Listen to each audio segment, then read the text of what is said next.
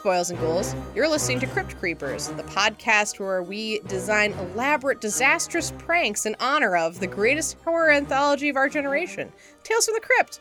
I'm Mary Johnston, and my, and with me is my brother, who, it must be said, is a more talented doctor than I, Thomas Johnston. How are you? Oh, that's I'm doing fine. That's very kind of you. I uh, I think my pager is going off here. Beep beep beep beep beep beep beep. My brother is also a doctor from the deep past.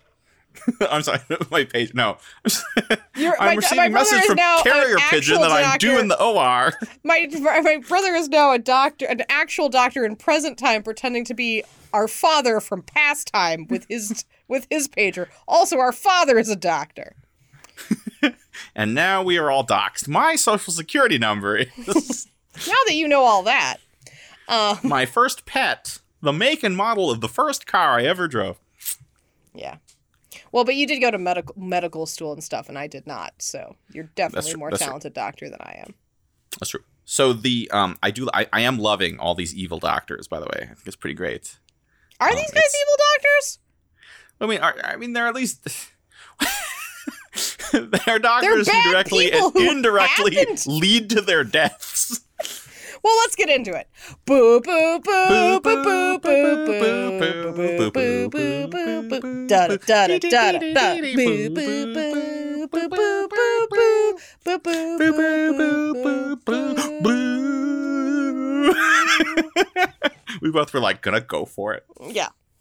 All right. So this episode was directed by Mr. Stephen Hopkins. Um, this is a gentleman who's uh, who is a director. He was a um, white gentleman who was born in Jamaica, um, and then um, uh, I think spent some time Oh, in London. Some things are falling stuff like that. into Yeah, right. Exactly. place exactly. for Like, oh, yeah. Okay. Right. He directed Lost in Space, um, the '90s remake. Um, he did Nightmare on Elm Street Five, Oh. Predator Two, Oh. um, and he did The Ghost in the Darkness. Um, have you seen that one? I haven't one seen where that. Val Kilmer is a Scottish uh, Oh, the architecture Lion the- movie. with the I lion. love, yeah, yeah, I love that movie. Yeah, that movie is great. Although I bet if we watch it now, we'll be like, mm, feels bad. White savior feels bad. That's true. Um, but it's based it's based on historical events, and I've actually seen the lion. No, no, Thomas. The racism is fine if it's no, historical. no, the racism is just accurate because it's historical. The scramble for Africa, Thomas. we needed those diamonds. How the, the Industrial Revolution was not gonna. Ay, ay, ay. All right, no, it's Oy, racist oy, and it's terrible, I'm sure, but it is yeah, a no, no, no, beautiful film. I- And I'm trying to tell you that I have seen the lion that he shoots. It's in the Yeah, uh, me too. Me too. In in uh, in uh, Chicago. Wow, what, what, what museum? I can't remember. Natural in the, History Museum. It's, in- It's it's in the field. No. It's in the Field Museum. Huh. Yeah, yeah. Oh, I've been there too. Oh, I bet I've a seen more green recently than you dinosaur from that I. machine that'll make you a plastic model in the basement.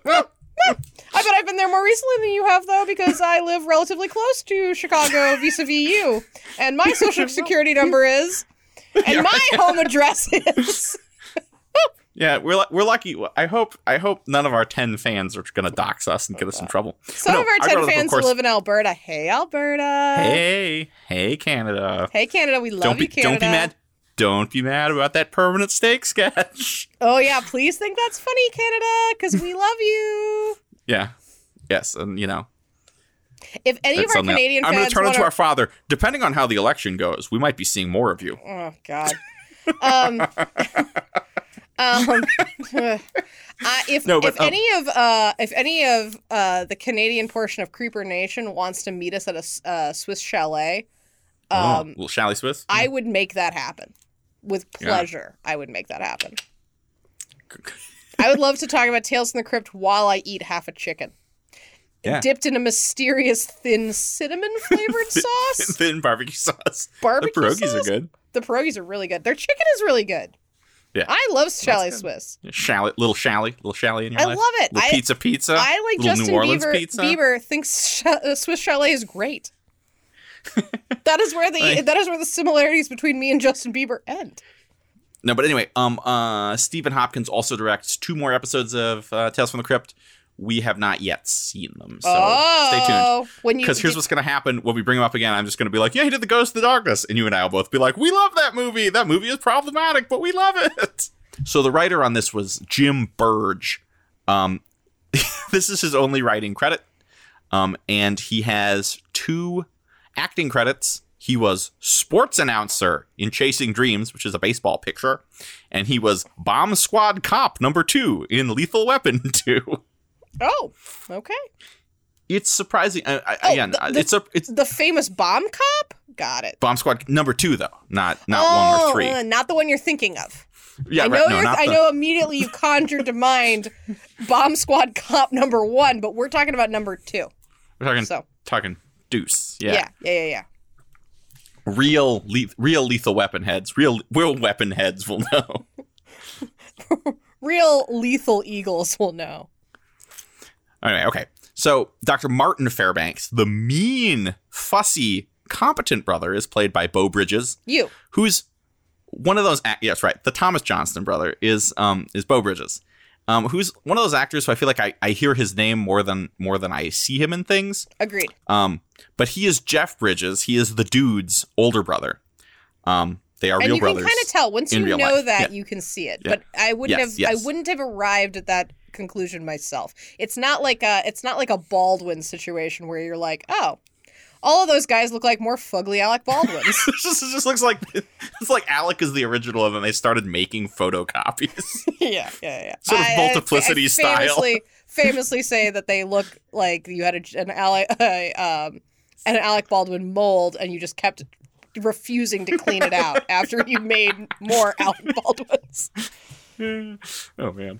Um, but That is anyway, a, he's that is a stuff. sentiment now I think that I have expressed on all of my podcasts. You're welcome. I'm, I'm going to see if I can trick you into saying it again. Oh no! No, um, He was in shows that I haven't seen. Um, he was in Homeland. He was in Masters of Sex. He was in the Joe Dante HBO movie, The Second Civil War, Oh, which is about like America going political correctness mad and then having a civil war. Jeez. Um, he was in The Descendants, um, and he was in The Fabulous Baker Boys, which is a thing about two Mm. brothers who are musicians, Yep. and his brother in that played by his real brother, Jeff Bridges. Oh, He was cute. also he was also in the Hotel New Hampshire, the you know uh, kind of weird slice of life, New England sex movie. it's kind of a what's eating Gilbert Grape kind of thing. Oh, Something I about something I sex though. there's a lot of there's a lot of sexuality in it, and because What- I would was you consider What's Eating Gilbert Grape a particularly sensual movie? No, no, no, no. But the Hotel New Hampshire has a lot of uh, has a lot of sexual content, and I remember this because I saw it as a young lad and was like, "Now this is a movie." All movies should be like this. Hi, mom and dad. Watched it on Stars. I love watching. I love watching Beau Bridges uh, enter the BZ repeatedly. yeah, yeah. Anyway, BZ's for the Bone Zone for those who are not in the know. Now you know. who didn't listen? Who didn't listen to the previous to to two weeks ago's episode? Yeah. Well, I don't know Um, if you. I don't know if you cited your abbreviation. So no, that's true. No. no. I'm just. So anyway, up. so Tony Gold- Goldwyn is Not the me. Mary Johnston, Nope. the Doctor, Uh-uh. the Doctor Carl Sure Fairbanks. ain't. I don't have a. Do- I, I'm not a doctor. Mary proudly. Oh, that's right. said. Sorry. Yeah, you're right. Is T- Tony Goldwyn is Dr. Carl Fairbanks, who is the fictional younger sibling we both have, who is a not a very good doctor. Um, he was in the Last Samurai. He The was in lost the remake. Johnston sibling, and there was a That's right. reason. There's a reason they need Right. to stay lost. Our younger brother Cornelius. Um, he was in Last House on the Left, but the remake, not the original one. Interesting. And he was in Ghost. Oh, He also okay, so fine, like movies that we have maybe seen, but I don't really remember him from them. Yeah. He is going. He has a role in the upcoming series Lovecraft Country, which I am super excited about. oh, you're gonna be you're gonna be clapping Combining- eyes on on on old Tony soon. That's right. So because I love Jordan Peele and I love H.P. Lovecraft, Yep. two great tastes that probably shouldn't taste great together. So I'm looking forward to it. I also have the book on my shelf, but I have not yet read it. So Saving it. Um, There you I, go. I think that if you're gonna have anyone tackle HP, I think maybe it should just be yeah, rule. no, no, no, no, no. Yes, if you, if you wanna if if you wanna at all confront the racism, Yeah, I think I think Jordan Peele's the, the man for the job. right, right, right. Of course. Yeah. You know what I mean, though. All right, Um, Carl. Okay, so here's something else. He is also the voice of Disney's Tarzan from the Disney movie Tarzan. Whoa. yeah, yeah. Think about that. Um, He, he, wants was to show you. exactly. Yeah, right. Yeah, I can't remember any of the other lyrics. I just know that they slap because it's Phil Collins, who I love. yeah. Phil Collins. Yep, yep, yep. Yeah, really, really. When I thought about it, I was like, wait, Tarzan wasn't just voiced by Phil Collins. I, truly. Um, what actually he's saying is, "You'll be in my heart," which is ironic given Right. the Right. the subject matter of this particular episode. Being that he's like a guy who doesn't even know that the, the right coronary artery crosses with the crux. Oh, What is a- that a real what bo- a- is that a real what a- boner move for a what doctor? a, dumb, what a dummy. what an idiot! I I mean, I think, I think, and uh, this this may reveal more about me, and, and maybe I'll maybe get some angry mail about it. Hi, Dad. Uh, but I think that's something that really is only super relevant if you are a uh, like a cardiothoracic surgeon. Well, this is the '90s. Don't you think that any surgeon is Yes, automatically all, a heart all surgeon? surgeons, all surgeons are heart surgeons. Yeah, Yeah. yeah, of course, of course. Um, I'm not you can I- tell a from Mar- you can tell from Marty's per- winning personality that he is a thoracic sur- cardiothoracic surgeon. Oh, this is a joke I only kind of get. Yeah, Um, but anyway, but anyway, Tony, Tony Goldwyn's film debut was Friday the Thirteenth Part Six, Oh, I'm not sure I've seen that particular picture. which which which his IMDb bio is it pains to say is one of the more well received Friday the Thirteenth sequels. oh, well, you know what? That is a publicist. I'll tell you what. My Not breakthrough was a sequel, but like not one of the crappy ones, one of the good ones. One of the better ones. Not even one of the good ones. One of the better ones. So, um, Tom Wright is Mitch. He's the uh, I, I Uh, honestly, for a minute, was like, there are other people in this. yeah yeah the dreadlocked um Oh, the resident. manager of the Gross Anatomy Lab, kind of. Yeah, right. Oh yeah, He yeah. No, was he's a manager. He's not one of the residents. Yeah. Yeah, yeah, yeah. He's in Marked for Death, Barbershop. He apparently is in an episode of Seinfeld, and it's the one where George thinks he looks like Sugar Ray Leonard, Oh the no. boxer. And again, his IMDb no. bio is at pains to point out that he, in fact, really does look like Sugar Ray Leonard. Oh no. And he has a role in a show that um, people have been telling me is funny, but I have not yet watched called Medical Police, which is Oh. on Netflix now. I It's watched the like trailer for it, and I thought to myself, "Oh no, not for You were me," like, that looks dumb. Yeah. Yeah, Well, I was like, I, think wasn't hard super into. What was the thing that that they did before this children's hospital or something? Yeah, also hard pass for me. I, lots of people I like are Yeah. in it, though. I mean, whatever. Yeah, yeah, yeah. Different strokes.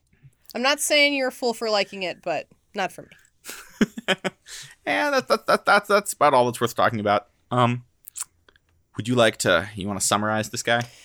Martin is on his way to becoming a talented doctor while also helping his party boy little brother Carl make it through med school. One night, Carl pulls a sick prank on, on Martin in the morgue and causes him to have a heart attack. One of Martin's hands is cruelly paralyzed, and he's forced into a research role while Carl becomes the successful surgeon. However, Martin has more than just a useless wrist, wrist up his sleeve. He's got revenge on the mind, and it's this time Carl's on the slab. awesome. I did Awesome. like a lot of good voice acting. there. Yeah, that's good. That was good. That was good. What is this episode about? What are the themes? What are the morals? What do we learn? I think that we have some, like anything that has any any horror movie that involves doctors. Usually, there's some light playing in God's domain. Um, Yep. I think we also get we get a little bit of uh, the we get a little bit of contrapasso. I think a little bit of kind of uh, uh, ironic and earned and unearned comeuppance. And I think this episode has a lot to say about mind body dualism. Uh, Would you maybe say It- that because the person who wrote the outline for it pointed that out? Um, sure, sure. But I mean, it's all it's, it's also pre- uh, yeah, but also it's pretty clear. There's the whole thing where they're talking about your is your brain still working, and then you're just organ meat. Fine. Um, well, I, Yeah. I thank you for telling me that I write uh, incredibly. Um, That you you picked up obvious points. I'm I'm just channeling Marty. What are you gonna What are you gonna do, Mary? Call me in the middle of your podcast and ask you what what to write, how to how to put it. To, the did, the did you not? Did you not realize that the that the that the um that this piece of contrapasso is supposed to cross over on the right? You idiot. yeah yeah. Um, I'm definitely weak on there's- Cirque. The the the most authentic, like a lot of the medical stuff they talk about is like is goofy and not not especially true or accurate. You know, um, the uh, um, but the mo the thing they nail is the, the the way that Marty interacts with Carl has the like perfect amount of weird, abusive, aggressive, academic medical condescension um that that, that is everywhere. No, nice. you- well, that's good. Little Yeah. little little view on the inside. That's right. Yes, that, that that sort of harsh bullying, the kind of gosh, what do you you don't you don't what you don't know, Friggin' idiot. Very, yeah, very very Very It, very, uh, very correct. right. Yeah, you get a little goosebumps, and then you suddenly you start having nightmares. Reminds you, yes. Mm. Did this trigger did this trigger you? No, uh, truthfully, no. But I do love. I. It seems like such a funny, specific thing to make a little horror story about, like acad- like academic medicine. Um, and so this I, I, I, particular I loved it. moment of becoming a doctor. right. Yeah. yeah, yeah, yeah, yeah. It's like super funny. It's super funny to me that it's like that. But you also don't have to know anything. I think that people are like Oh, sure, sure, yeah. yeah. Like you can just be like, sure, this is about right. Um, and of course, because it says brothers in it, we can't we can't not mention sibling sibling rivalry. Oh, sure. That thing And, that like, we don't have. and the and this sibling rivalry rivalry actually I think kind of centers on something that I think is most true about sibling rivalry that I don't know if we've seen yet because we just saw, talked about it for um, the trap the episode before this but I think that this one is kind of like sibling rivalry that is that the um, that the driving factor is that sometimes the world is just in like not just like Yeah. Martin's the talented one, but Carl ends up with the career because sometimes bad stuff happens and there's nothing you can do about it. And the only thing you do is you you stew on it and you blame the people around you for it, even though it's not necessarily their doing. But in this case, it's kind of Carl's doing. A little bit But Carl's then- doing. But then there's also like the weird reveal at the end that he is actually seeking his brother's approval. So it's kind of I mean, I think we're supposed to think that these brothers don't hate each other. yeah, like it's kind of comfortably ambiguous. Yeah. Not I mean ambiguous. It, you get the sense that their relationship is actually a little bit more nuanced than you thought it was. Yeah. Um, you know, up to that point, and and uh, it's that, that that's interesting to me. Yeah. Well, and also I think that uh, I kept going back and forth because I want I was basically like, who's the villain? Who's the bad? Because like, they I've been so conditioned. I've been so conditioned by Tales from the Crypt stories about brothers. I'm like, which one's the bad brother? Which one's the the, bad good brother? And I think Yeah, yeah. I think certainly like just like like putting it out there, Carl is the bigger villain because he's a creep and a dummy. Like he gets the bigger villain, the less charitable. Um, Well, it's like it's like Carl is the Carl is is the is is a less of a good person, yeah, but Marty does like but Marty like does something way worse to him. hubristically, yeah, like actually does induce cardiac arrest in his brother. Yeah, because I mean, I think that Car like Marty Martin's injury, uh, Martin. Can I call you Marty? Martin's injury. They call each other Marty and Carl. yeah, they should have called him Carly. Let's let's be real. Let's be real. If you were interacting with him, he would prefer that you call him Doctor Fairbanks. One hundred percent, but I'm not. So, um, He may insist that you call him Doctor Fairbanks. Marty. Marty's injury is like pretty much just bad luck. Like Yes. he was helping his brother and being very condescending, but Yeah, he was helping his brother and being a dick, but you know he's a surgeon, so Yeah. Yeah. Ultimately, he was wounded because of his brother's prank, which had no intention of actually wounding him, right. while he was also doing his brother a favor. So it's like it's it's Right. just like a cruel twist of fate. You know, On his birthday. on his birthday. I also like that like that it's like I'm throwing you a birthday party in the morgue and no one you know is coming because that would ruin At the night. prank Yeah, at night. Yeah. at night. No, I think you. He knows. He knows the guy who's wearing the zombie mask because I can't remember what he says. oh yeah, He's he like- takes it off. He's, he's like, like- "Hey, he's like- Marty." yeah. yeah, yeah. He's like, Bill, is that? I'm too busy having a heart attack. I'm too busy having a heart attack, but I will acknowledge you. um. So so right. So that's that's like that's kind of what happens to Marty. We're at Martin. We're to Marty, but um, Carl's death it is more premeditative because the prank itself is just like wildly risky. Yes, yes. the prank though is like when you read about um, medical history, and it's uh, medical history is full of people, usually with vaccines or stuff, where they'll be like, and then he inoculated himself. then he exposed himself to smallpox. It reminded me. Um, I went to the uh, another shout out to Chicago. Maybe that's like the ghost of the machine of this of this podcast now. Mentions of Oh. mentions of travels in Chicago. I went to the um, Medical History Museum in Chicago, which is delightful. I would recommend it to anybody. Very interesting, um, and cheap. It's like five bucks to get in. Um, Mm. and I, I I basically was just like laughing my I was laughing quite a bit, but also but but like what were you laughing off? I was I was laughing. laughing my head off. Whoa. Um, they would love that.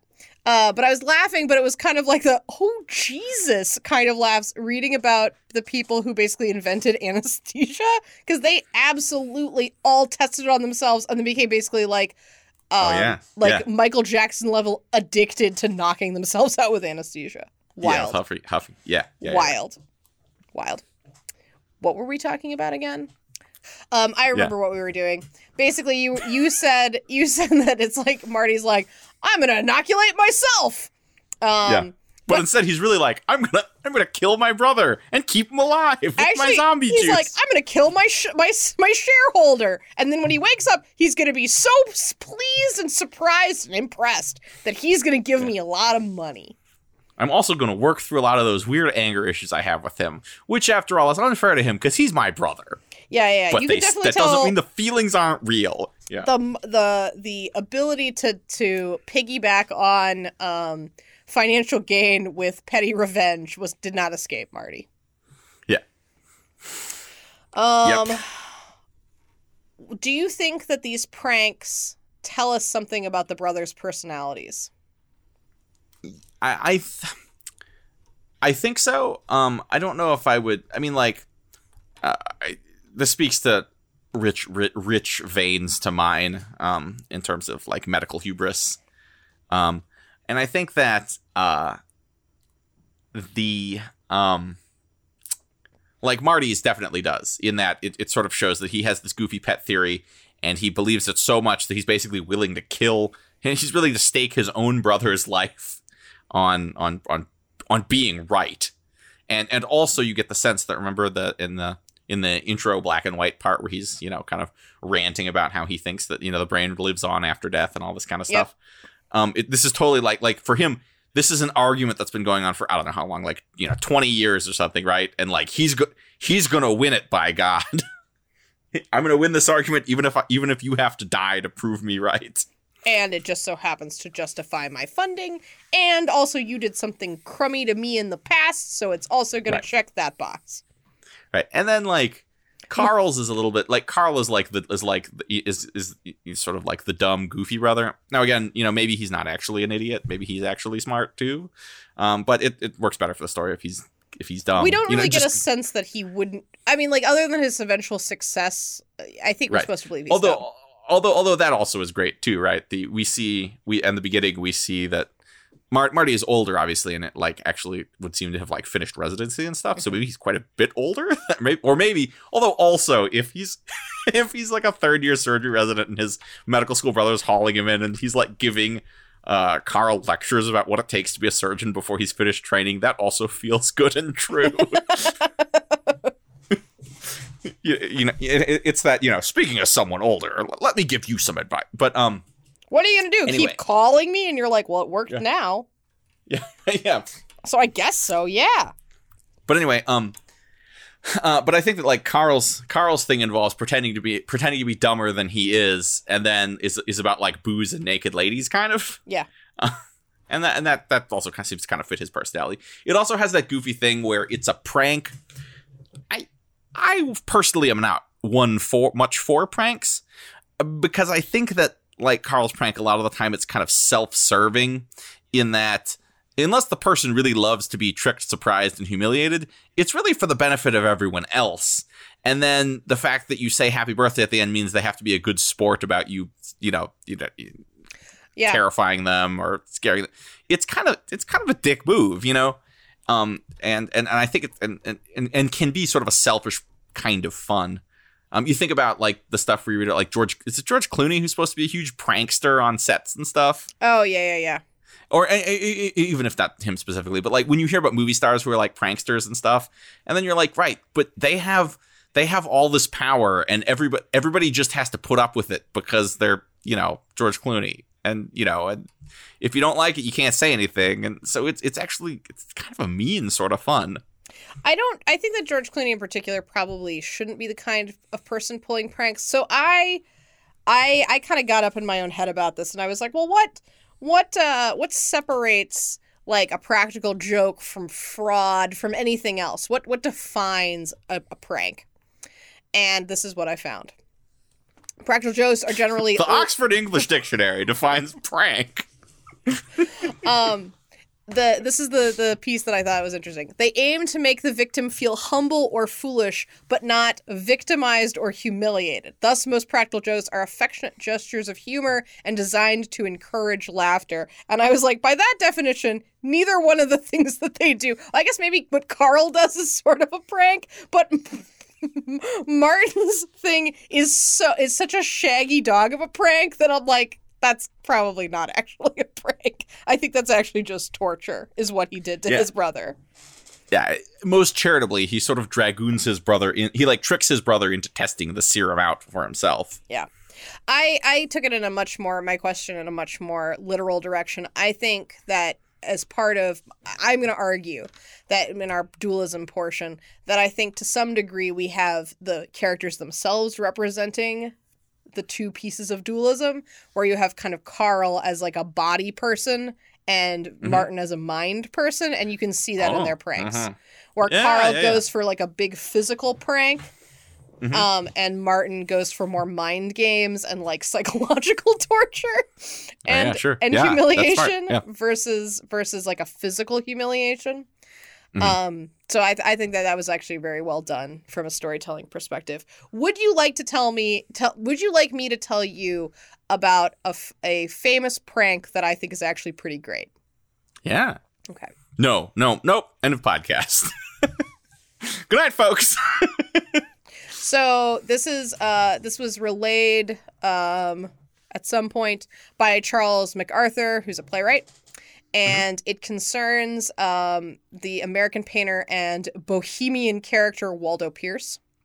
So while Waldo was living in Paris in the 1920s, he gave um, the what they call the concierge of his building, but I think it was kind of like a landlady kind of thing, mm-hmm. um, a turtle for a pet, and the woman really liked the hell out of this turtle and like like really took care of this turtle and like like saved it special little bits of food to feed this turtle but the prank was that Waldo kept creeping into her apartment and replacing it every few days with a a somewhat larger turtle so that at at the end she had this like enormous turtle much to her delight.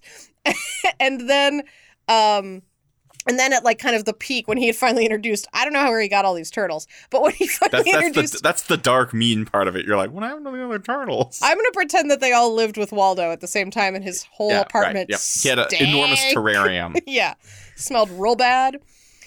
Um, and so after uh the neighbor or the landlady was like kind of like trotting this turtle all over the neighborhood, being like, look at this enormous turtle. It's all of my care. That's what caused it. He started he began the process in reverse uh, and started yeah, replacing yeah. the turtles with progressively littler turtles, uh, much to her bewilderment. Yeah, that's um, great. That's no, a that's a really prank. solid prank. it's yeah, a very funny prank. And actually, it tells you in and of itself the turtles didn't die because he started replacing them backwards. You're right. You're right. Yeah, he's not eating the, the turtles aren't being made into turtle soup, and then ultimately the fact that there were not one turtle, but you know, like twenty turtles. That's the ultimate prank on the landlady. it's like, guess what? She owns the rooms he's renting, and so when they smell like this, like a reptile house. Well, maybe he just gave them all to her, and suddenly she was just like, she just had like a really weird stair step family of turtles. ah, which, it by the way, live for like hundreds of years. Probably. Yeah, right, yeah. Yeah. So probably it ends with him kidnapping a big Galapagos tortoise from a zoo. yeah, so probably these turtles will all outlive you and me if they're properly taken care of. Which she does. She takes very good care of the, turtles. yeah, tor- one assumes her ancestors do too.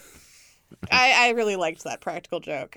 You know, I was uh, I was subjected my myself personally as a as a schoolboy to a series of escalating and cruel pranks over a long period of time in my life. Um, oh, who was the horrible bully who pranked you so? I, I, I, I, vividly recall being fed Oreo cookies that, that had had the uh, interior cream scraped out and it was replaced with mint toothpaste. no, what kind of a monster would do that? I know. And then almost a year later to the day, um, I was subjected to a uh, hostess uh, cream filled chocolate cupcake that had been injected with ketchup. Where this, where the where the delicious sweet white cream had been replaced with red tomato cat catsup. Yes, Oh. yes, it was. Now, it- tru- tru- now, were these truly- pranks were these pranks done in in honor of a certain occasion, or were they completely out of the blue?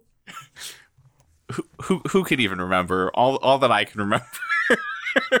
all I can remember is the trauma, shame, and distrust that this has engendered in my life. Oh, well, that's a that's a real that's a, a scallywag and a knave who uh, inflicted those uh, pranks upon you, and I will have you know that they were absolutely done on uh, April Fool's Day, so you deserved it. Right. I know. Yeah. April Fool's Day. You and mom. My lunch at school. You should have known better. We never had things like that. I know. Well, that's what's ex- uh, to be fair though.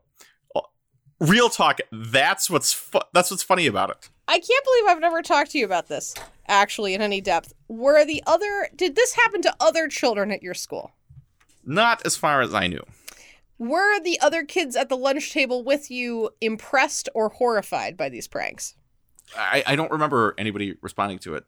But I feel like but that's the kind of, you know, I don't know. I I feel like there's a difference between pranks in, like real talk.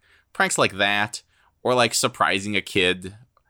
There's difference between that and then like people who brag about, you know, I'm taking my wife to, to, to you know, we're going to Mexico and she doesn't know anything about it. Which kind of is on that sort of prank spectrum where it's like weird, weird un- loss of adult control and and possible surprise that is, I think, sometimes unwelcome. Yeah.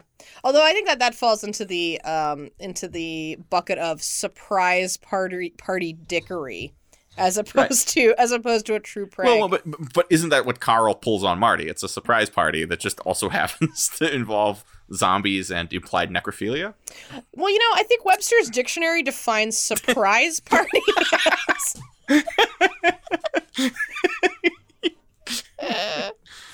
Well, when uh. I was in medical school, we we used the morgue for prank. We used the gross anatomy lab for pranks all the time.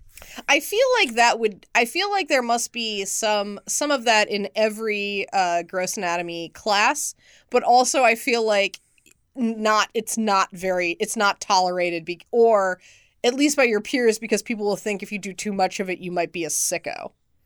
Yeah. Also, okay. So I think that um, this episode uh, kind of does a thing that we like to see in media, where you'll have like somebody, you know, like eating a big sandwich in the science lab, or like using the laser to like light a joint, man, or Yeah, yeah, yeah. you know what I mean, like using the using the the the you know sub zero freezer to chill down some beer.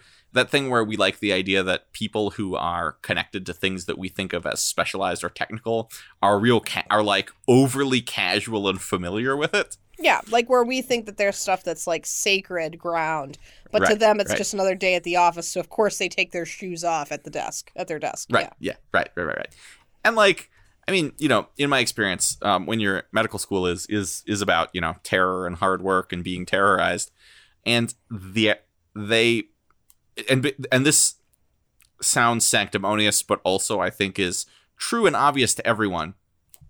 The bodies that you that generally that you dissect in gross anatomy lab are people who have like willed their bodies to medical education and science and that sort of thing and they they don't even have to hit this real hard but they basically are like yeah these were all real people and these are people who have donated of have sort of given of themselves so you so you dum dums can learn a thing or two and so like it, you know um there there is a uh there is at least um where i went to school they have a, there was a ceremony that we attended where they where the bodies are cremated later and like you know they there is a certain amount of reverence there's a certain amount of irreverence just because it's you know kind of an odd situation to be in but it's not but it's not as extreme as you might think just because yeah, like because it's up a creep. It is, it is Yeah. sort of creepy and um. I, I don't even know if it's creepy. I think it's really just more like this is important, and this this was this this is was a real person. Yeah. So like, don't don't be a don't be a don't be a dick about it. Yeah, Um, totally. you know what I mean? Would so you could talk will about your so body I, to science based on your experience? I um I, I haven't really thought about it. I mean, sure. I don't we we never there, I I I'm not worried about I, I wouldn't be worried about like my body being mistreated or something. Yeah i think I would Yeah. want to if I if I wasn't um if I wasn't a viable organ donor, I would want to Yeah, sure, sure. Good because. I Yeah. assume I assume if I'm like missing my lungs and my liver that I'm not yeah, yeah, like that, a not, great not, not not as not as interested in it. Yeah, right. if you want to if you want to come to that decision you're, well you this is like this is definitely a busman's holiday for you but listeners if you are c- curious about this subject and would like to uh, make an informed decision for yourself um, about how absolutely horrifying the practice of uh, getting embalmed is and relatively speaking getting cut up by med students sounds like a picnic I would recommend highly uh, the Mary Roach book Stiff, which was a, Oh, yeah. a Oh, bestseller and Yeah. it's great, and you everyone should read it. It's very good. Yeah, but anyway, but but that's kind of what like I don't. I, I- remember when we like uh you ever, have you watched Killing Eve? They talk about how the um the smell of the um uh of the embalming fluid like makes people hungry for meat. And I do remember Gross Anatomy Lab is right before lunch, so so we would be doing dissection. I'd be like, man, I'm really hungry. That's I know that's- interesting. I don't know if that's Um, real. You know, I the, it's the you- formaldehyde supposedly. I remember you telling me that when you cut bones, it smells like nacho Doritos. Yeah, yeah, it does. It does. And, and some of that is the and again, the bodies are kind of are preserved, so Sure, I you know I don't they're like fetal pig diced. Yeah, yeah, yeah, you don't you don't yeah, it's you don't break your leg and then you smell nacho cheese. You're not like, "Oh, Doritos." kids, don't start breaking bones hoping to smell nacho cheese. just Or what if you were just, just, like, "Oh no, it's the nacho cheese. $3.50 I'm, for a I'm bag hurt real of nacho bad. Doritos. Just leave me. Just leave me. Go." Your um, bones are not full of nacho cheese. Um, but anyway, but but you, you know what I mean though. I feel like in the, the the few movies you see about like medical school or whatever, they're always like, or not always, but like using the bodies for pranks is a thing, or getting to like just hang out in the gross anatomy lab, you know, like being real casual around dead bodies and stuff. Or um or when he says go necro, like I fe- I feel like if Yeah, you said you that ever to somebody have you ever heard anyone say that to someone casually? no, Do you also have Man. do you also have friends that maybe have partners that are like, I would love to be a nude prop Oh, man, in your I- prank yeah, that was to awesome. meet your family. That sounds I great. Yeah, yeah. Oh man, I, I yeah, I love I love that that was a thing, especially when she's like wearing um Carl's la- white coat and she's just like, "Hey Marty, so great to meet you." Like Yeah. and she puts it on in a way that I find very strange. I mean, like, wh- first of all, they did that girl so dirty. Like, I don't know if you know this, Thomas. Uh-huh. I, I did not know this until I, I read a piece about it and about like women and how they're framed in film. But you know that classic thing where it's like the lady wears the man's thing, the man's shirt. Oh the yeah, man yeah, wears- yeah, sure. Those yeah, are the, the, the sheet thing. yeah, Yeah. those are giant prop shirts that they put on women to make them look little. Though, like, th- Uh-huh. there's no if a man wore it, he would also look little. I got you. Okay, sure, sure, sure. But they clearly didn't do that because you don't have a break between watching. They actually have one. They could have fixed it. But like, there's no way that that woman, however small and petite that she is, could like wear a lab coat basically like a shirt dress, right? Mhm, So yeah. when you see her, she like covers up her top, like her boobs, but her like her lower half is just hanging out, which let me tell you, 100% of women would not do. You'd be like, Yeah, absolutely. gotta cover, gotta cover my vagina first. yes, yes. Yeah, but The- they well, did her so fair- dirty. They should have gotten. They should have swapped it out for a giant prop lab coat so she could actually like cover herself up. It's very weird To, and to be fair, uncomfortable to watch. It, it depends. It depends. I'd have to watch the episode again because, and this will tell you everything you need to know about American medical education. There are actually two lengths of lab coats. There is the student length of lab coat, which is sort of like a or- or sport, a dinner jacket length. Yeah, which is like blazer length, yeah. Yeah. Which which would not cover your or wouldn't do a very good job of covering your genitals anyway. But the long ones kind of do because theoretically a lab coat it's you're not. supposed to. It's not an issue of length. It's an issue of diameter. I see. Well, I'm just saying like if you if you were wearing a lab coat that was that is long, that is the do- the the formal doctor attending length, it would cover. You, you could wear that with no clothes on underneath, and it would cover your. it's an issue of diameter. It's not an issue of length.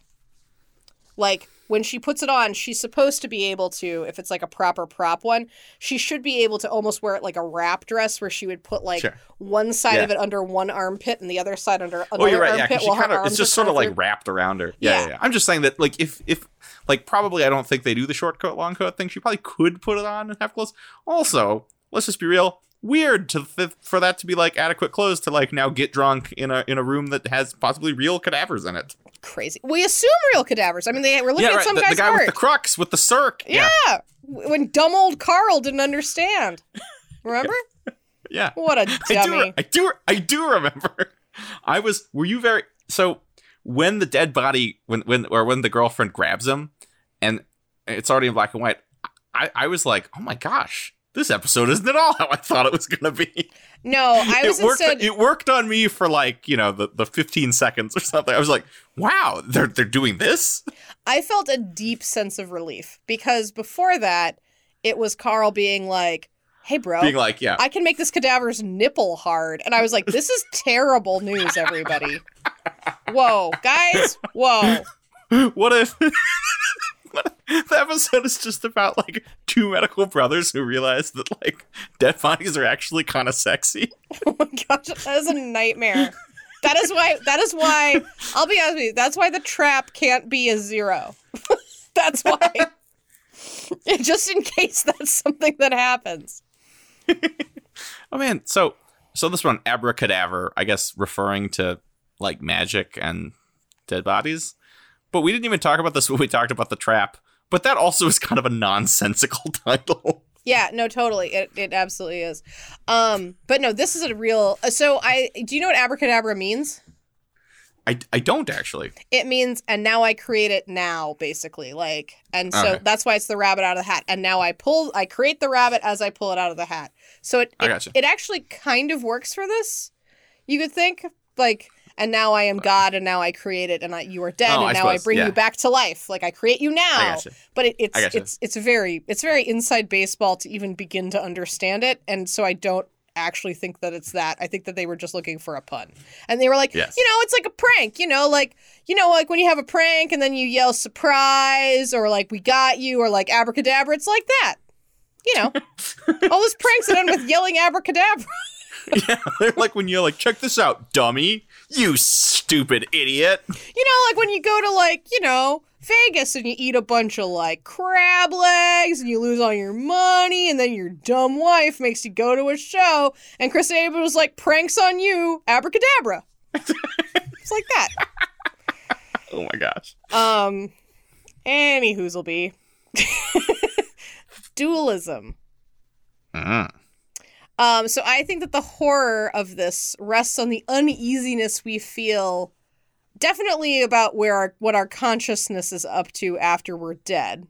sure But I also just think about like how an une- general uneasiness about how our consciousness and physical body are intertwined in general, which brings up con- the concept of dualism, right? Like Yes, that's yeah. what they dealt with. So um, if you've listened to my other podcast, Space Bras, Ghost in the Shell episode, um, some of these ideas will be Mm. familiar to you because I definitely reviewed those notes.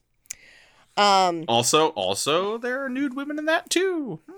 yeah, there are nude women in that.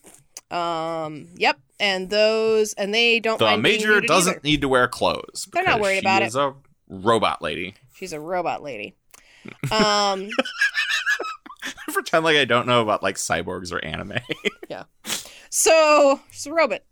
Um, She's like a robot. She's like a robot police lady. we're probably gonna do that episode of Ta- of uh, Twilight Zone, by the way, for uh, Oh, the robot. Yeah, robot oh, one. that's cool. Um, so this is uh, Descartes' signature doctrine, the dualism of the mind and the body. Mhm. Um, so tr- classically, um, it was it was uh, Descartes' attempt to demonstrate the existence of God and the distinction between the human soul and the body. Basically, Descartes was like, "Well, where's the soul? Poked around in this body. Where's the soul? We need to find it." Um, and he came up with this theory that the the humans are a union of the mind and the body, and that um, and that together that created a human being, right? Mhm.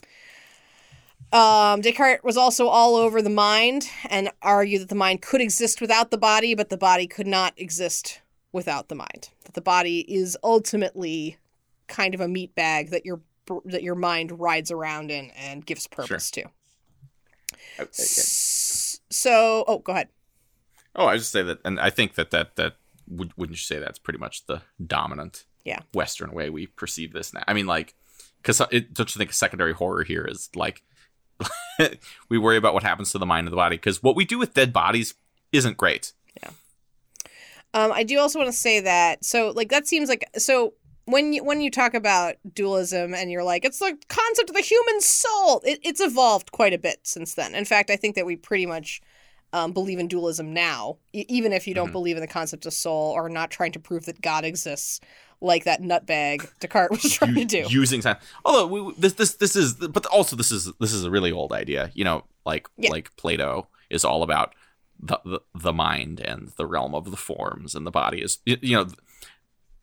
It is a very old, certainly Western thought to basically be like the body trash, the mind everything. Mind, and who's surprised that, super that a bunch of men whose self-appointed job is to like figure things out and think it over also, you know, come down that way. eat other animals. Um, right. But I will. Yes. I do want to point out, and if you're interested in this, um, dualism gets fairly complex, especially as science progresses past, um, Mhm. you know, to, to current day. Basically, you know, as science, science, ooh, as scientists continue to examine the human body and you know ex- discover things like neural pathways and stuff, they basically were like, "Excuse me, um, Garcon, there's some brain matter in your mind. I think that's kind of messing up." some of your dualism and they cite that of course like physical damage can erase mind portion so maybe Sure. it's not just like the spiritual spiritual divine presence that's floating around in your body um in the roughly in the brain region that degenerative disease can have it so maybe it is more physical maybe the idea that there is sort of difference is is largely um just like bean counting Sure, sure. I mean, like, or just anybody who knows uh, who has older relatives with dementia. Like, what do you? How do you think that works? Yeah. You know, right? If if grandma can't remember things, like, what is she? What happened? did some of her soul go away yeah Yeah, yeah, right. Exactly. Yeah, it's just to, to turn off the piece of her soul that remembers. Yeah. I I do I do, however, think that this does go into like a bunch of weird, um, kind of Malcolm Gladwellian directions, where it's kind of like if all of your personality and decisions are just your brain chemistry doing things in your mind, can you be held responsible for any of your actions? oh well and, uh, uh, yeah. you know, you know, right? And like you're like, yeah, you can absolutely 100%. even if Yeah. even if even if human free will is a total illusion um our our society is set up in such a way that we kind of assume that it exists because without it how how does how does society function Yeah.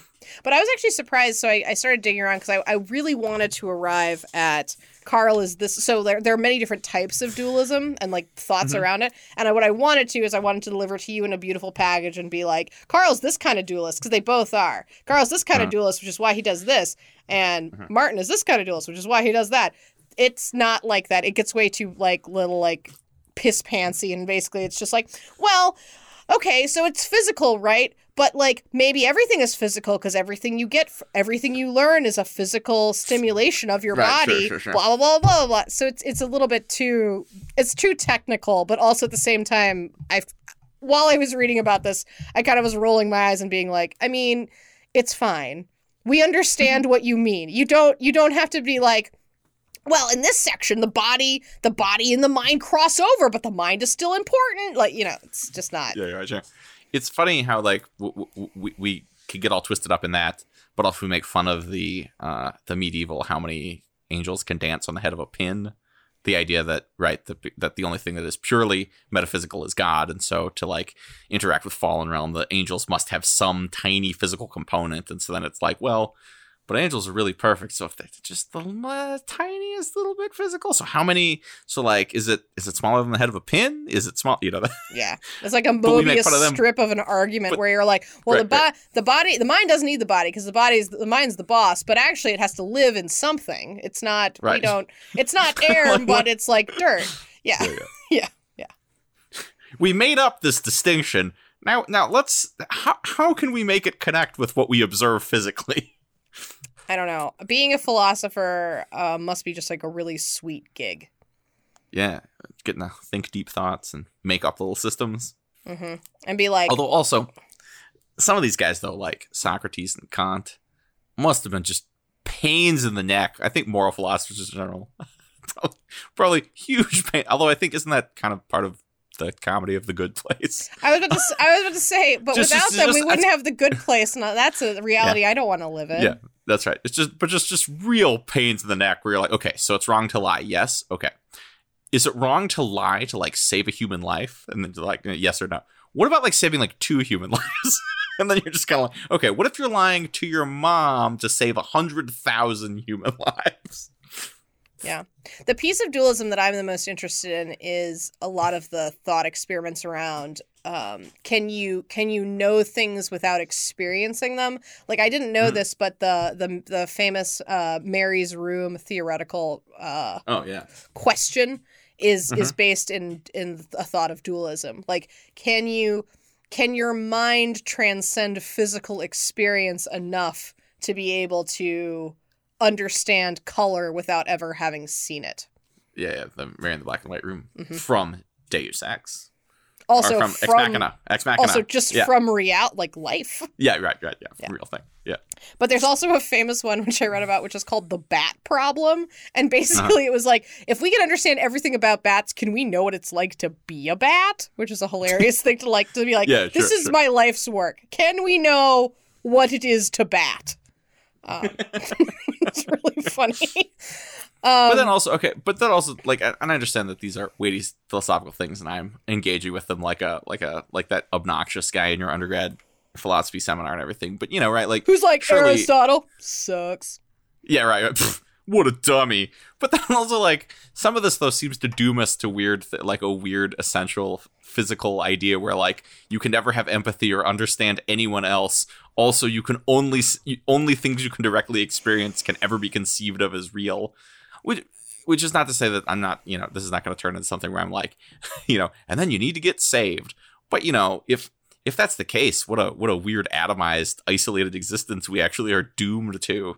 You know, right? If you can't ever, you know, if you can't if you can't know what it is to bat, can you know what it is to woman or to child or to, you know, to other to not be you? I do. Well, I mean, no, you know what I mean, though. Like it, again, th- that's why that's why I'm like big fun of like the sort of Malcolm Gladwell. Like at the end of the day, Yeah.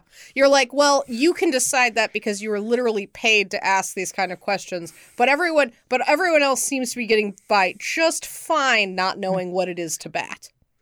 but uh, and and I'm not. This is not anti-intellectualism. I No, just think that we not. sometimes we sometimes like to make the problem make make it seem very complicated.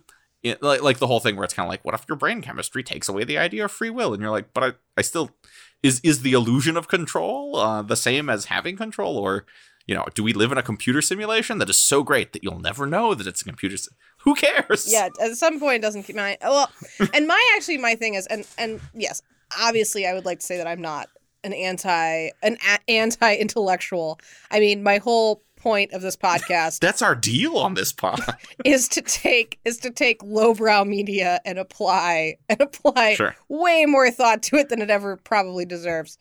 Um, but uh, I, I I also think that it's sort of like some of these guys need to be called out for basically being like, I'm going to invent the game hockey, and I'm also going to invent the way that I can score in it, and I'm going to invent the way that you can't score in it Oh yeah, sure. like sure, sure, sure. some to some degree these questions like is anyone ever going to be able to definitively prove that they know what it is to be a bat? No. You've now set up a, a, a quandary in which you have designed it and you've also designed its scoring mechanism which nobody else can actually win at. That's okay but like you don't you don't give me the stakes for what it is to not know how to bat so that I don't know if it's bad that we don't know how to bat. And even if we could know how to bat and like and even if theoretically we could know how to bat, then all the rules would change once again. So Sure, sure. like, you know, it's it is interesting and it's cool and if it helps you understand the world better and become a better person or a more realized person, great. But at the same time, like, I'm not falling over myself to be like, these people are doing the most important work in the world. No, Sure, they're not. Sure, sure. So how do you feel about the trolley problem, man? Oh God.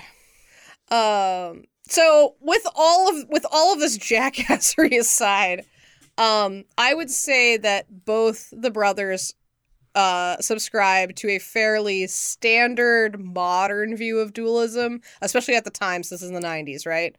Where your brain is the boss, your body is a meat bag, and then they they differentiate themselves because Martin's like, but what if the mind can transcend the meat bag? And Carl's like, no, the meat bag is eventually the mind's demise. We'll Yeah, take down yes. the mind is the millstone around the mind's neck. and they're both and probably probably they're both obnoxious online atheist kind of guys too um, so so i don't think that you, you know what i mean i don't think they're, they're not like arguing about like when your soul leaves your body or anything Yeah. but we have that weird thing where we think about you said excellent with the bus but it's also the weird thing where it's kind of like well if you chop off my foot is my foot still me what about yeah you know right Yeah. Well, and actually that that summary where it's like where the the meat bag will bring down the mind, that is ultimately what this episode tells you because that is what happens to Carl. yeah Eh, or, or, or They or- both but- are right. They both are Yeah. right. Well, the meat bag is the downfall of the mind, I guess. But actually, the mind, but but the most horrifying thing is that the mind, the mind is still awake, Yeah. still alive. Well, Martin needs to be right locked that the mind can continue, it can carry on. It doesn't need Right. the meat bag, but the mind, but Carl is right that the mind is it cannot be un, untwined from the meat bag. Basically, basically screwed without the meat bag. yeah. So well, but also screwed because of the meat bag. Like if Yeah, his yeah, if his right. br if his mind was just like floating around freeform, he wouldn't care that it was getting chopped up at the end. True, true, true. Yes. Uh, the only way that Martin is wrong, it turns out, is that the body can still feel pain. Pain is the last thing to go. Ugh. That was actually probably my least favorite part of this. I was like, it's already horrifying enough. Like we don't need. It was just. It, Yeah, yeah. It was. It was so clunky. It's it's it. They're icing the cake a little bit too much. Yeah. Um, but I, I also Yes. liked I liked in the story that we find out that both the brothers are a tiny bit right and a tiny bit wrong. I thought that Yeah, that was a, yes, a yes. clever, good choice. Um. Also, I think that it, it was interesting that you kind of saw that the um, the cruelties that they will inflict on other people are based on their own philosophies on this issue.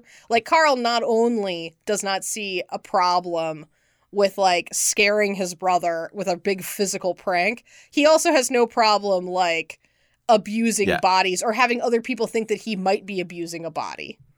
Or or even the way he treats that uh, the woman who is maybe his colleague or Yeah. whatever. Who like clearly they're doing like a like a Ally McBeal style like sexy workplace, like you know. Yeah.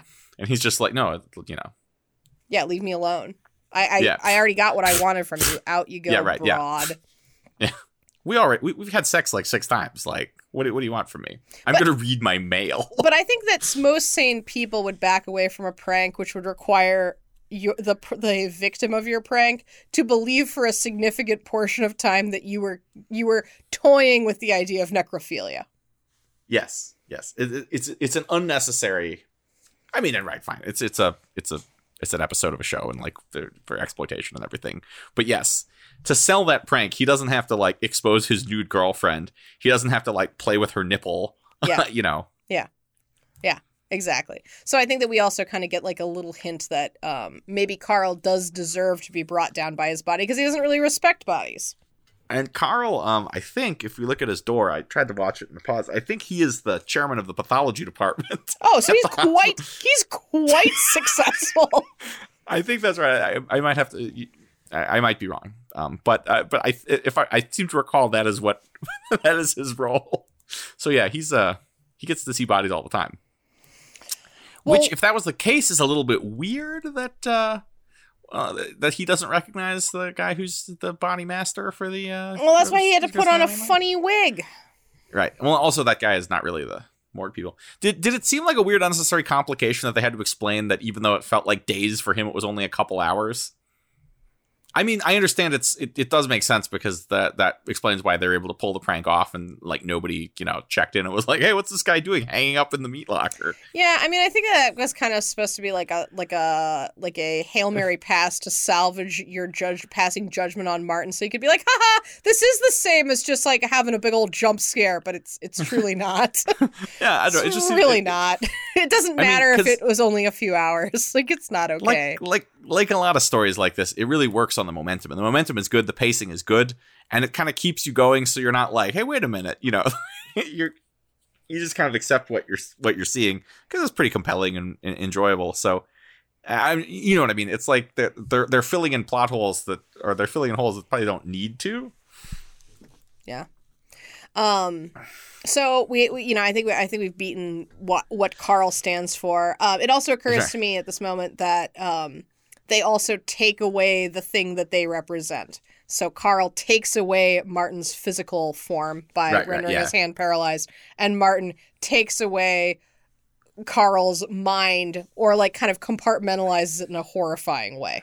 He takes Yeah, yeah. control of of Carl's autonomy to be present or not, right? Yeah. Um, but like, what about Martin? I I feel like what he does is so messed up that it almost doesn't deserve. Like it, you, I I don't even feel compelled to explain why it's so messed up. But I mean, he basically so he knocks Carl out. He or he uh he. Well, I mean, strictly speaking, like he could have done that, but he he gives a medicine, not medicine that actually induces cardiac arrhythmias, or not cardiac arrest, as far as I know. But um, he he stops his brother's heart. Mhm. Then he gives him the experimental suspend drug. Then he pretends to like flog his body and you know to be dissected and everything. Then he pretends to dissect the body around the time that he that he knows the the medicine will wear off, and then he could be like, "Hey, look, look how great this thing that I made was." Yeah. Um, I did find myself wondering. So I guess if you knew that you had like a patient that was flatlining, you could give this to them and, and then like Yeah, potentially fix them up. But I did, I did kind of. I was like, is this Elizabeth Smart situation? Is this an idea that sounds like really awesome in theory, but under the slightest scrutiny, you're like, Martin, where would people use this? But I guess the Well- OR is the answer. What's what's what's it? Yeah, and what's interesting, what he says um, when he talks about the kids that they pull out of icy rivers, Mhm. they do do therapeutic hypothermia now um, in some cases, where people who have whose hearts have stopped, and we don't. I th- mine, I think the understanding is still imperfect, though. I'm sure, I'm sure there are academic docs who can email me and correct me. But but but it is ner- it, it does protect the brain function to cool people down sometimes and they, they will do it in people who have um, certain uh, kinds of witnessed uh, cardiac arrests, Interesting. and so they'll so you'll like resuscitate them, and then they'll uh, then then they'll they'll actually cool the bodies down. Um, or the you know so these people are somewhat conscious for it. Uh, I think yeah, although usually I think they're they're sedated and stuff because it's not Of not a very comfortable thing. But but right, um, Because no one wants to be shoved into a freezer. yeah. which is what but just to say like what he's done is what what what, what he's talking about is is kind of a real thing and i don't and, and again it's uh you know med- medical science will will either vindicate or will move away from doing this at some point but uh it does seem to it does seem to protect the um, brain function so these people have, have better outcomes which is just interesting um I did like that his uh, when he's and he's showing his brother his lab. Like the lab looks pretty good. Like I thought the sets. This episode definitely has a lot of money. Like it looks really good. Um, but how um everything in the lab looks good except for his weird voodoo machine, Yeah, for sure. which has like which like looks much jankier than everything around it, and I think at some point shoots steam out of a, a hose. Yeah, let's uh let's use this as a lovely transition to talk about the voodoo element of this. I uh, yeah. So voodoo. I mean, it's it, it's fine because or, I don't know. It's fine, but you know, the zombie is like is a, is a is is a well known pop right, it's culture a reverse thing. it's a reverse zombie angle as opposed to making Right. somebody um like a a body that just does your bidding. You've made you've rendered them just a mind. Sure. right, and and and there may be appropriation that um is is, is offensive there, but I think the, the the idea of basically being a being a like a like a Western trained doctor and being like, hey, what about what about the you know the folk magic tradition of zombies? Could we use that to help people? Is kind of a kind it seems like an interesting take. Um, I, I there's there's something to be mined there, and so like I that I, that seemed fine to me. It is weird where he where he pulls out the drawer and it's full of like you know kind of folk magic stuff, Hollywood voodoo stuff is there. Eh, but when when when the uh, when the research assistant wearing the Rasta wig showed up, That's when you know it's fully not on. right? I at that point I was kind of like, well, are they? I, I well the first time I saw I didn't know anything. I was like, are they confused? Are we supposed? To, is this guy supposed to be? I mean, maybe not supposed to be because all you see is the the the the, the guy wearing it wearing, wearing the the dreadlock wig or something. I was like, is he supposed to be like Haitian? Is it going to turn out that there's like a voodoo practitioner that's kind of behind all of this? Are we gonna are we gonna reanimate the bullet? What's what's and then and then when he's clearly supposed to be like kind of a Rasta guy, then I'm like, is the episode confused about where voodoo is from? Yeah, that was yes, very good point. Um, it's I'm it's just kind of like it feels bad, but what's bad also though is um the actor delivers a pretty funny, charismatic performance. He says funny stuff to the body and stuff. yeah, no, it's Or it's to but like Carl, who's not the body, but Yeah, I, I have never. What I'm going to say is, I know it's I- it is bad, it is problematic, and I was never. I was. This is this is top. I felt so relieved when you see him take off that wig, and it's you realize it's an act. But at the same time, I was then like, what did Martin's pitch to that man sound like? Yo, my brother's like kind of basically a racist. So if you could just like really amp up a Rasta character, he'll totally think it's like v- super voodoo, super creepy. Here's a big fake jokey joke blunt for you to smoke. Whole nine yards, gonna be great. Like just what? just say some messed up stuff to him. It's just between you and him because nobody else is there. So we're not even sure whose benefit this is for. yeah, it's- great, great question. right? You're just like, what kind of pitch is this? How? What on earth? Um, and I think that that makes me feel more uncomfortable than anything else. Well, but also though, okay, but from, from even like a like a like a filmmaking perspective, why? Why Yeah. is it like this? I it can doesn't. I can only assume that the creators thought that, like Carl, we would buy this without question, and it would lend, um, uh, it would make us feel like it was more real than if you just saw regular people like around a research lab hanging up bodies and things like that. I guess. And here's That- another thing. That, That you have this no- exotic element, so you're like, ooh, I can suspend my disbelief and see that this is creepy, spooky. But that's racist. Yo, that's yeah, racist. I've ne- I've never uh, I've never you know I'm not I have I'm not a pathologist. Don't run a gross anatomy lab. But I feel like there's it, I don't think they would cut somebody's neck and hang them up on a hook, um, because you're you're hurting your your your your specimen. I don't yeah, think I was that. wanted to ask about the meat hooks. That was the other moment of deep relief I had. I was like, because like I I kind of knew it had to be a joke. Because otherwise, like, what kind of episode are we watching? It's like, and then he lived in a in a he his mind lived in the corpse forever. Like, that's not an episode. I don't know, man. You could see a brain on the jar watching his brother do science for, for the rest for all time is sort of a possible end to this. That's kind of where I thought it might go. Oh, I kind of like that read. I didn't consider that. I thought it was going to be like, and then he was he was in a corpse for three days, and they chopped him up, and he's dead. And I'm like, that's really weird. That's a bad That's story. like the um yeah, that's like uh oh man, what's his name? That's like the Eli Roth version. of yeah, this. totally. It's just torture. Great. Um, it's just torture. Come watch the Green Inferno. yeah. Um, but I, so I was really relieved to find out that it was a jokey joke meat hook. Yeah, right. Yeah, yeah. I thought I thought they, they they did a pretty effective job with making it be a prank because we, we see everything from Carl's point of view and realize he can't move and so like the, the the the like you know the rubber brain or whatever and like pulling the blood out. I thought that was pretty. Yeah, it, it, looks good. It looked It looks good. it, it looks good and it seems it's like believable within the framework of what happens. But no, the the the Rasta thing felt bad. Yeah, yeah, no, very bad. Very, very bad. and I understand that like it's more it's more engaging and like he can say the funny stuff, you know, call him Johnny Doe and stuff, and the. But but but would it be if if he was just if it was just different and he was businesslike, or if he was like a normal guy who still wants to like joke around and smoke weed with a dead body? Would that not be that would be fine too? I mean, I sound like- yeah. I sound like I sound like I'm like I have hurt feelings and I'm negotiating with the scriptwriter. Like, couldn't we also do that? I mean, it's not that's not the stupidest idea ever. like maybe you want to be a little bit less Maybe- racist, huh, buddy? Maybe if we remove the racism from what's otherwise like a pretty good story. Maybe I could like it. Maybe it'd be easier for me to like it more. Yeah. Hmm? can I have the scriptwriter can have a little racism for a treat? Maybe this. Maybe the scriptwriter could have a pri- could tell himself a private racist joke and laugh, and no one would have to know. But maybe that could. we- maybe that could be. Maybe that's a nice compromise for everybody. We'll write it in the script and then no one will say it and we won't film it, but it'll be there. So Totally. Um, that's all I've got. let's wrap it.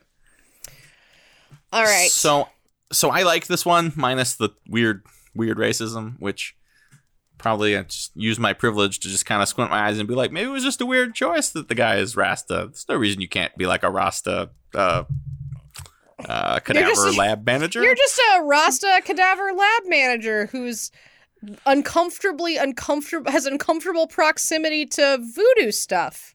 Which Yeah, well, but- but clearly be you're fair, not he- making a mistake there.